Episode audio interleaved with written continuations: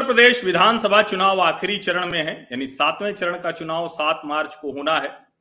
चुनाव प्रचार भी आज से बंद हो गया। अब सवाल ये कि क्या भारतीय जनता पार्टी सातवें चरण में जो नरेंद्र मोदी के संसदीय क्षेत्र का भी चरण है, वहाँ अपना प्रदर्शन बेहतर कर पाएगी? या समाजवादी पार्टी, जहाँ समाजवादी पार्टी का एक और किला है, एक और गढ़ है, आजमगढ़, वहाँ भारतीय जनता पार्टी को इस बार कोई भी सफलता मिल पाएगी, या बहुजन समाज पार्टी का क्या होगा? ये सब उस ज़िले से समझा जा सकता है। और इसीलिए अभी की जो चर्चा है, वो सिर्फ़ और सिर्फ़ एक ज़िले, यानी आजमगढ़ पर हम करने जा रहे हैं। नमस्कार। मेरे सामाजिक परिवार के सभी सदस्यों को यथोचित अभिवादन राम राम और उत्तर प्रदेश के पूर्वी हिस्से की राजनीति को बहुत अच्छे से समझने वाले राजनीतिक विश्लेषक राजीव रंजन सिंह हमारे साथ हैं। राजीव जी, आपका बहुत स्वागत है। नमस्कार। बताइए आजमगढ़ कैसा दिख रहा है आपको? हर्ष जी आजमगढ़ में इस बार थोड़ी परिवर्तन की बयार दिखाई दे रही है। परिवर्तन इस मायने में कि समाजवादी पार्टी पहले भी यहाँ पे सीटें हारती रही है लेकिन वो बहुजन समाज पार्टी से हारती रही है। इस बार पहली बार ऐसा लग रहा है कि भारतीय जनता पार्टी सीधी लड़ाई में है। और बहुत कड़ी टक्कर दे रही है बहुजन समाज पार्टी को।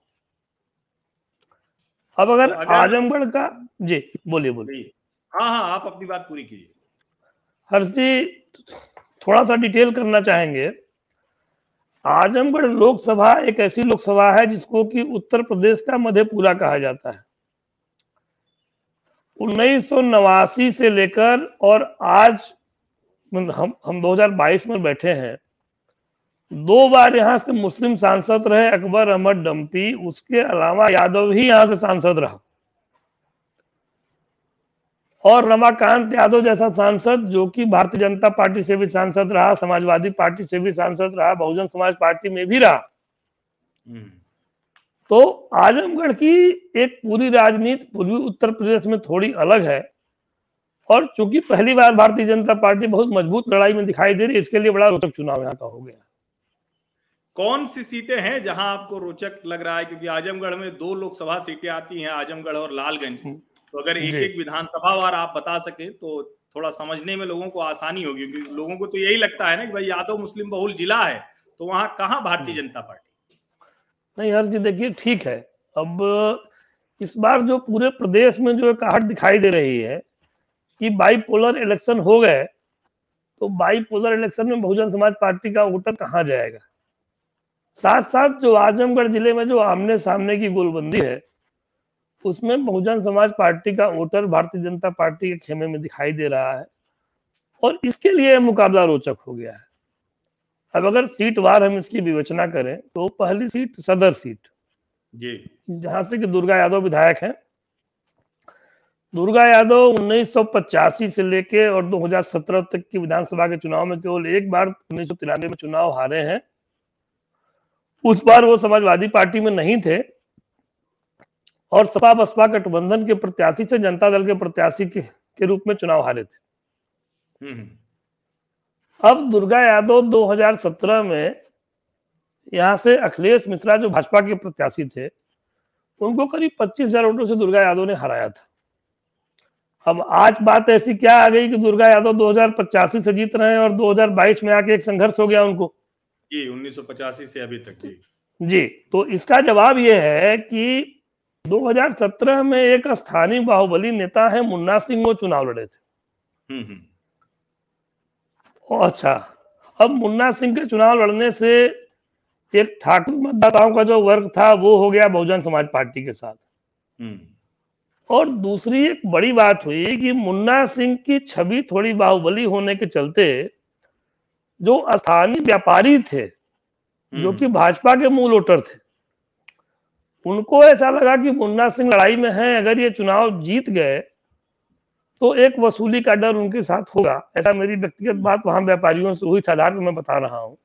हम्म, हम्म। तो बहुत से वोट व्यापारियों के और बहुत से वोट कायस्थों के जो कि शहर में होते हैं वो चले गए दुर्गा यादव के पक्ष में। इसके लिए दुर्गा यादव पच्चीस हज़ार वोट से चुनाव जीत गए। अब अब की बार वो मुन्ना सिंह लड़ तो रहे हैं वो किसी और सीट से लड़ रहे हैं। किसी और सीट से हैं जी। और ये सारे वोट पोलराइज हो रहे हैं अखिलेश मिश्रा के पक्ष में। तो पहली बार दुर्गा यादव एक बहुत मज़बूत लड़ाई में फंस गए हैं।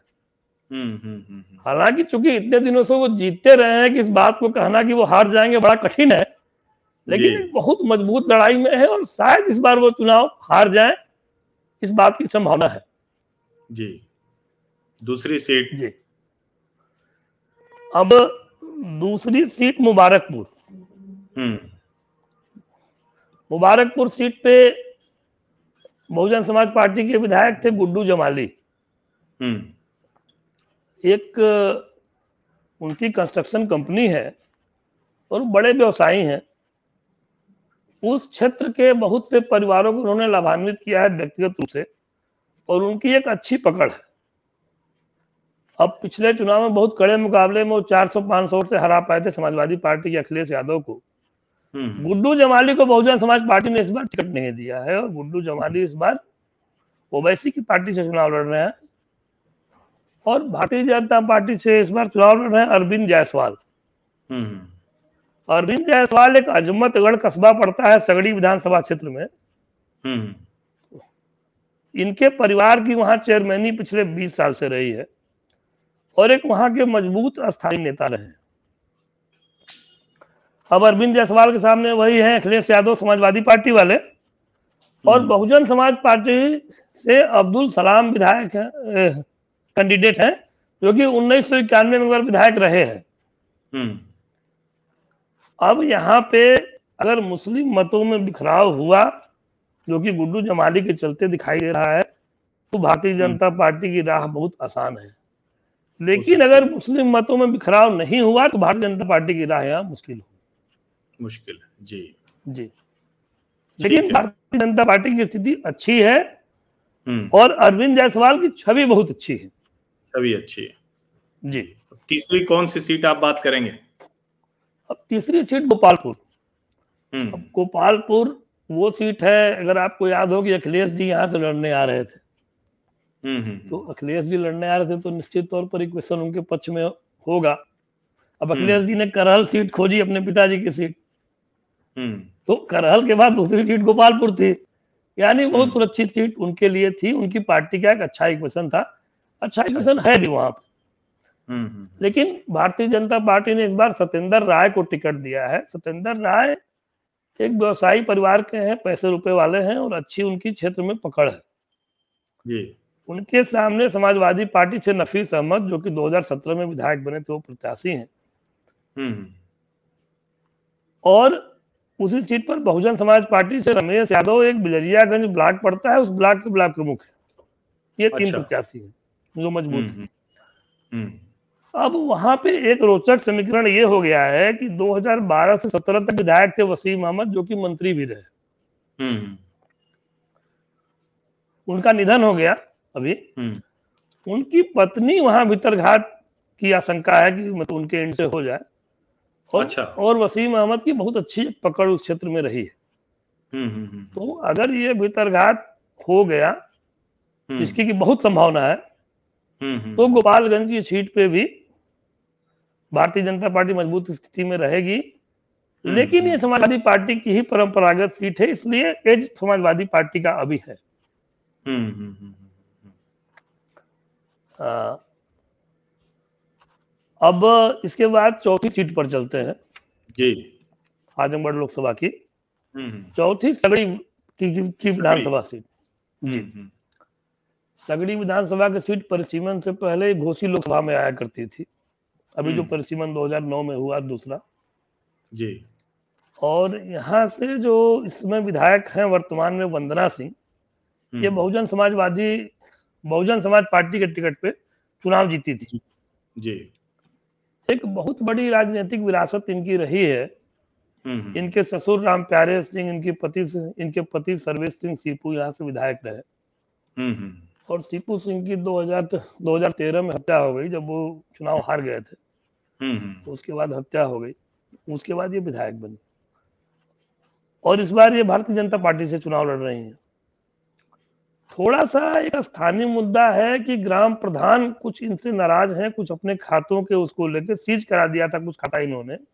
अच्छा। क्योंकि मतलब ऐसा आरोप है क्योंकि हम्म। इनके पति की हत्या का आरोप लगा कुंटू सिंह एक स्थानीय माफिया है। हम्म, हम्म। तो कुंटू सिंह के समर्थित जो प्रधान है उनके ऊपर कुछ कार्रवाई उन्होंने कराई थी शासन स्तर पर और वो लोग नाराज़ हैं लेकिन बाई एंड लार्ज ये भारतीय जनता पार्टी की मज़बूत सीट है। और ये सीट भारतीय जनता पार्टी जीत सकती है। जीत सकती है। ठीक है जी। आजमगढ़ लोकसभा की आखिरी सीट मुबारकपुर।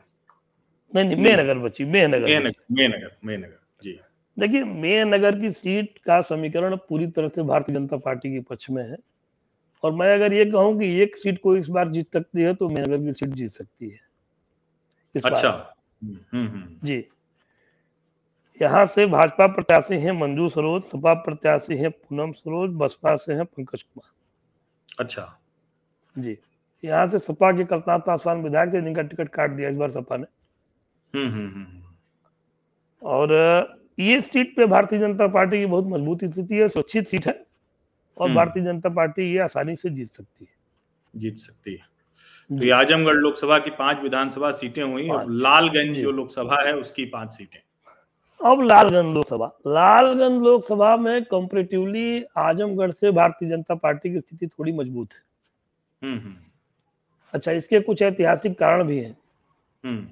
अब जैसे जो लालगंज की विधानसभा है लालगंज की विधानसभा से नरेंद्र सिंह उन्नीस सौ छियानवे में भारतीय जनता पार्टी के विधायक बने थे। हम्म।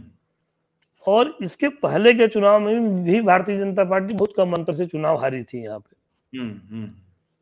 और आजमगढ़ के बारे में एक ऐतिहासिक तथ्य है कि आजमगढ़ से एक भी विधायक अगर भारतीय जनता पार्टी का जीतता है तो उस बार सरकार ज़रूर बनती है। तो हाँ। उन्नीस में जब सरकार बनी थी तो नरेंद्र सिंह यहाँ से चुनाव जीते थे। हम्म। और 2017 में भी बहुत बहुत कम मतों से भाजपा यहाँ से हम्म, चुनाव हारी थी। अब लालगंज सीट पे भारतीय जनता पार्टी से नीलम सरोज प्रत्याशी ने नीलम सोनकर। हम्म, प्रत्याशी है। नीलम सोनकर लालगंज लोकसभा की पहली भारतीय जनता पार्टी की सांसद भी रही। आज़ादी के बाद 2014 में पहली बार लालगंज की सीट पर भारतीय जनता पार्टी जीती थी और हम्म। पहली सांसद सांसद भारतीय जनता पार्टी की नीलम सरोज थी। अच्छा। सोनकर थी। हम्म, हम्म। अब नीलम सोनकर के सामने आज़ाद अरिमर्दन खड़े हैं बहुजन समाज पार्टी से विधायक और हाँ विधायक है। और समाजवादी पार्टी से बचई सरोज और लालगंज में इस बार प्रबल संभावना है कि लालगंज में भी कमल खिलेगा। भारतीय जनता पार्टी की बहुत अच्छी स्थिति है। और हमारे अपने हमारे अपने जो सूत्र है और जो जानकारी है उसके हिसाब से भारतीय जनता पार्टी ये सीट जीत रही अच्छा। हम्म। जी। लालगंज के बाद दीदारगंज? जी दीदारगंज। अब दीदारगंज के बारे में एक ऐतिहासिक तथ्य है। दीदारगंज सीट ये बाद में बनी है। पहले ये सीट नहीं थी परिसीमन के बाद बनी है 2009 के बाद। हम्म, हम्म। पहले सरायमीर सुरक्षित सीट हुआ करती थी वो सीट अब नहीं है। हाँ। अच्छा यहाँ से सुखदेव राजभर विधायक हुआ करते थे। सुखदेव राजभर वही बसपा वाले पुराने नेता हम्म, हम्म। इसके पहले। अब जो लालगंज सीट जिसकी चर्चा अभी हम लोगों ने किया लालगंज इसके पहले सामान्य सीट थी। और सरायमीर सुरक्षित सीट थी। और सीमा में परिवर्तन हुआ तो लालगंज सुरक्षित हो गई और ये सामान्य हो गई और हम्म। सुखदेव राजभर लालगंज छोड़कर यहाँ आ गए दीदारगंज आ गए। सुखदेव राजभर ने अपने मरने से दो महीने पहले एक अखिलेश यादव से अपील किया कि मेरे पुत्र को आप अपना लीजिए। हम्म, हम्म। तो उनका उनका बहुजन समाज समाज पार्टी से मुँह भंग हो गया था। हम्म। और जो उनके पुत्र है कमलकांत राजभर। समाजवादी पार्टी से वो यहाँ प्रत्याशी है। जी। उनके सामने भारतीय जनता पार्टी के कृष्ण मुरारी विश्वकर्मा और बहुजन समाजवादी पार्टी से मुन्ना सिंह। वही मुन्ना सिंह जो आजमगढ़ सदर से लड़े थे पिछली बार विधानसभा का हम्म, चुनाव। हम्म, जी। मुन्ना सिंह का एक स्थानीय नाम है मुन्ना ठेकमा। ठेकमा एक कस्बा है हम्म। वहीं के रहने वाले हैं। इनकी बाहुबली की छवि है। लेकिन जो दीदारगंज सीट का एक क्वेश्चन है यहाँ पे मुसलमानों की संख्या बहुत ज़्यादा है और यादव भी बहुत है। तो इस सीट पर भारतीय जनता पार्टी का एक क्वेश्चन मज़बूत नहीं है और ये सीट समाजवादी पार्टी के खाते में जाएगी। ठीक है। जी। अगली सीट अतरौलिया। हाँ अब अतरौलिया। हम्म। अतरौलिया आजमगढ़ की सबसे इंटरेस्टिंग सीट है। इंटरेस्टिंग इस मामले में कि तीन बड़े यादव नेता हम्म। जो कि संयोग से इस बार समाजवादी पार्टी में हैं। हम्म, हम्म। आपके रमाकांत यादव बलराम यादव और दुर्गा यादव। ये तीन बड़े जो यहाँ नेता जिनकी बड़ी धमक है ज़िले में क्या उस पूरे क्षेत्र में धमक है उस मंडल में धमक है? और इसमें बलराम यादव दुर्गा यादव तो समाजवादी पार्टी के साथ रहते थे रमाकांत यादव काफ़ी दिनों से छिटके हुए थे। हम्म। और इधर बीच वो नाराज़ होके आए हैं। तो वो इन तीनों की तिकड़ी में से जो बलराम यादव हैं उनकी यह पारिवारिक सीट है। सीट है। हम्म। यहाँ से चार बार चार बार बलराम यादव रहे विधायक। हम्म। और पिछले दो बार से उनके पुत्र संग्राम यादव विधायक इस सीट पर इस बार भारतीय जनता पार्टी की बहुत अच्छी संभावनाएँ हैं। हम्म, हम्म। हालाँकि ये यादव परिवार राजनीतिक कौशल में बड़ा माहिर रहा है। हम्म, लेकिन जो इस बार कई क्वेश्चन बना है। निषाद पार्टी के प्रत्याशी हैं प्रशांत सिंह। अच्छा। हाँ वो संग्राम यादव के सामने है। और वहाँ के स्थानीय लोगों का जो कहना है हमारी कई लोगों से बात हुई कि 2007 की तरह लहर इस बार लहर है। अच्छा। 2007 में बहुजन समाजवादी पार्टी के सुरेंद्र मिश्रा हम्म। सुरेंद्र मिश्रा ने बलराम यादव को चुनाव हराया था। हम्म, हम्म। और एंटी बलराम पूरे वोट पोलराइज हो गए थे। इस बार भी ऐसा कहा जा रहा है कि वो पोलराइजेशन हो गया है। हो गया हालाँकि राजनीतिक कौशल इस परिवार का बहुत मज़बूत है।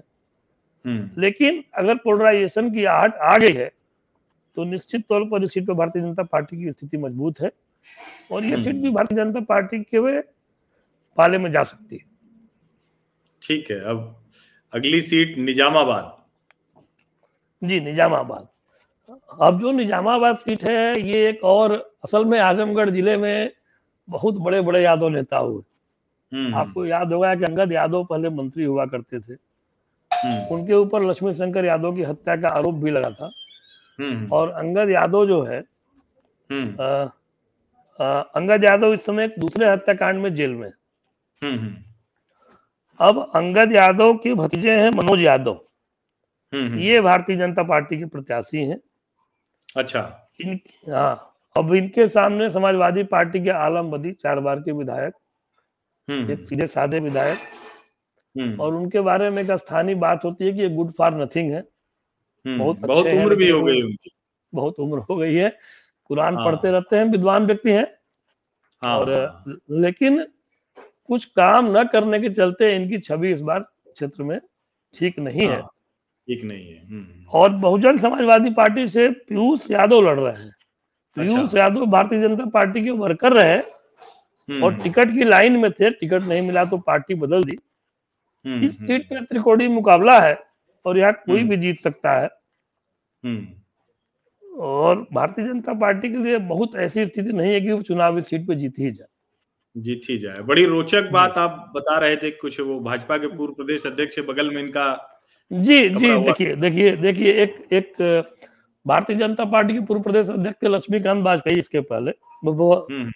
उनका और इनका विधायक आवास अगल बगल था हम्म। वाजपेयी जी भी भक्त आदमी थे अपना सुबह सुबह हनुमान चालीसा का पाठ करना और मंदिर जाना हम्म। उनका रोज की आदत थी और बगल वाले में बैठ के सुबह सुबह कुरान पढ़ते थे बाहर बैठ के हाँ। तो एक बड़ी रोचक लोग मतलब इस बात को चर्चा में लेते थे कि एक मतलब बड़े एक हनुमान भक्त बगल में और बड़े एक कुरान भक्त बगल में।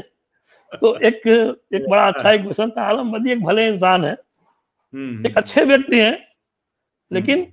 वही है गुड फॉर नथिंग और इस हम्म। बार जनता गुड फॉर नथिंग बोल रही है इसलिए शायद आलम बदी की स्थिति बहुत ठीक नहीं होगी ऐसा मेरा मानना है। ठीक है आखिरी सीट फूलपुर पवई लालगंज की। देखिए फूलपुर पवई तो रमाकांत यादव की पारिवारिक सीट रही। हाँ। हालाँकि बीच बीच में वो चुनाव हार हारे भी यही सीट थी जो भाजपा जीती थी अकेली सीट 2017 यही सीट भाजपा जीती थी वो रमाकांत यादव के कौशल से जीती थी अरुण कांत यादव जो जीता था। हम्म। और इस बार एक बात निकल के आई कि रमाकांत के परिवार में पिता पुत्र में विवाद हो गया है। हम्म। और अरुण कांत चाहते हैं कि वो भाजपा से चुनाव लड़े और रमाकांत तो सपा में चले ही गए थे। हम्म। और आपको याद होगा कि इस सीट की घोषणा बड़ी आनंद फानंद में समाजवादी पार्टी ने किया हम्म, हम्म, हम्म, ताकि इसके पहले की अरुण को भारतीय जनता पार्टी टिकट दे दे। समाजवादी पार्टी ने रमाकांत को कैंडिडेट डिक्लेयर कर दिया और वो लड़ाई की संभावना वहाँ खत्म हो गई खत्म तो यहाँ पे रमाकांत यादव। और इनके सामने भाजपा से राम सूरत राजभर। और बहुजन समाजवाद समाज पार्टी से शकील अहमद। शकील अहमद। अब यहाँ एक समीकरण है कि अगर मुस्लिम मतदाता अगर शकील अहमद के साथ गया तो रमाकांत यादव की ये सीट फंस सकती है। हालाँकि वैसे तो उनके परिवार की ये सुरक्षित सीट है।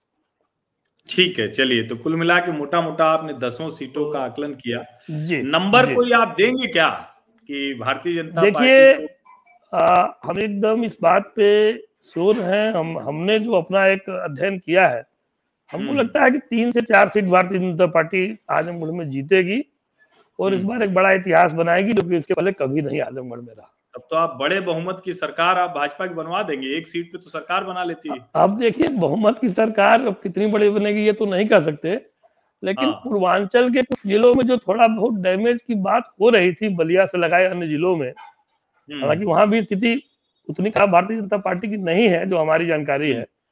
लेकिन अगर एक दो सीट की कमी कहीं उधर से होगी तो वो भाई आजमगढ़ करेगा चूँकि यहाँ एक ही सीट थी तो अगर दो सीट हुई तो एक सीट प्लस हो गई। अजय लेकिन एक सवाल का जवाब दीजिए और फिर वहीं हम लोग बात खत्म करेंगे। जब आप कहते हैं कि बसपा कमज़ोर हुई लेकिन बसपा कमज़ोर हुई तो जो मुस्लिम वोट है वो सपा के साथ भी तो जाएगा ना? नहीं नहीं देखिए मुस्लिम वोट सपा के साथ जाएगा। हम्म। अगर मुस्लिम वोट सपा के साथ नहीं जाता तो ये जो हम तीन सात या चार छह बता रहे हैं ये फिर उल्टा होता। ये हम्म। फिर उल्टा होता। उन मुस्लिम मतों के सहारे ही आजमगढ़ ज़िले में समाजवादी पार्टी की इतनी बड़ी राजनीति खड़ी हो रही है। हम्म, हम्म, अगर वो मुस्लिम मत नहीं जाते तो शायद आजमगढ़ ज़िले में बिल्कुल क्लीन स्वीप की स्थिति होती। भारतीय जनता पार्टी। ठीक है ये भारतीय जनता पार्टी के लोग भी आपकी बात सुनेंगे। तो बड़े हम्म। प्रसन्न हो रहे हो क्योंकि तीन सीट चार सीट अगर नहीं नहीं, नहीं नहीं इस बार नहीं नहीं इस बार मतलब इस बार आजमगढ़ ज़िले में मतलब वो प्रसन्न हो सकते हैं ऐसा मेरा मानना है। मतलब अन्य जिलों के अपेक्षा आजमगढ़ जिला इस बार कुछ ठीक है। ठीक है आपसे हम फिर बात करेंगे कोशिश करेंगे कि सातवें चरण के पहले सातवें चरण की सभी सीटों पर बात करें। आजमगढ़ बड़ा महत्वपूर्ण जिला था यहाँ के बारे में आपने विस्तार से बात की। बहुत बहुत धन्यवाद ठीक है नमस्कार नमस्कार।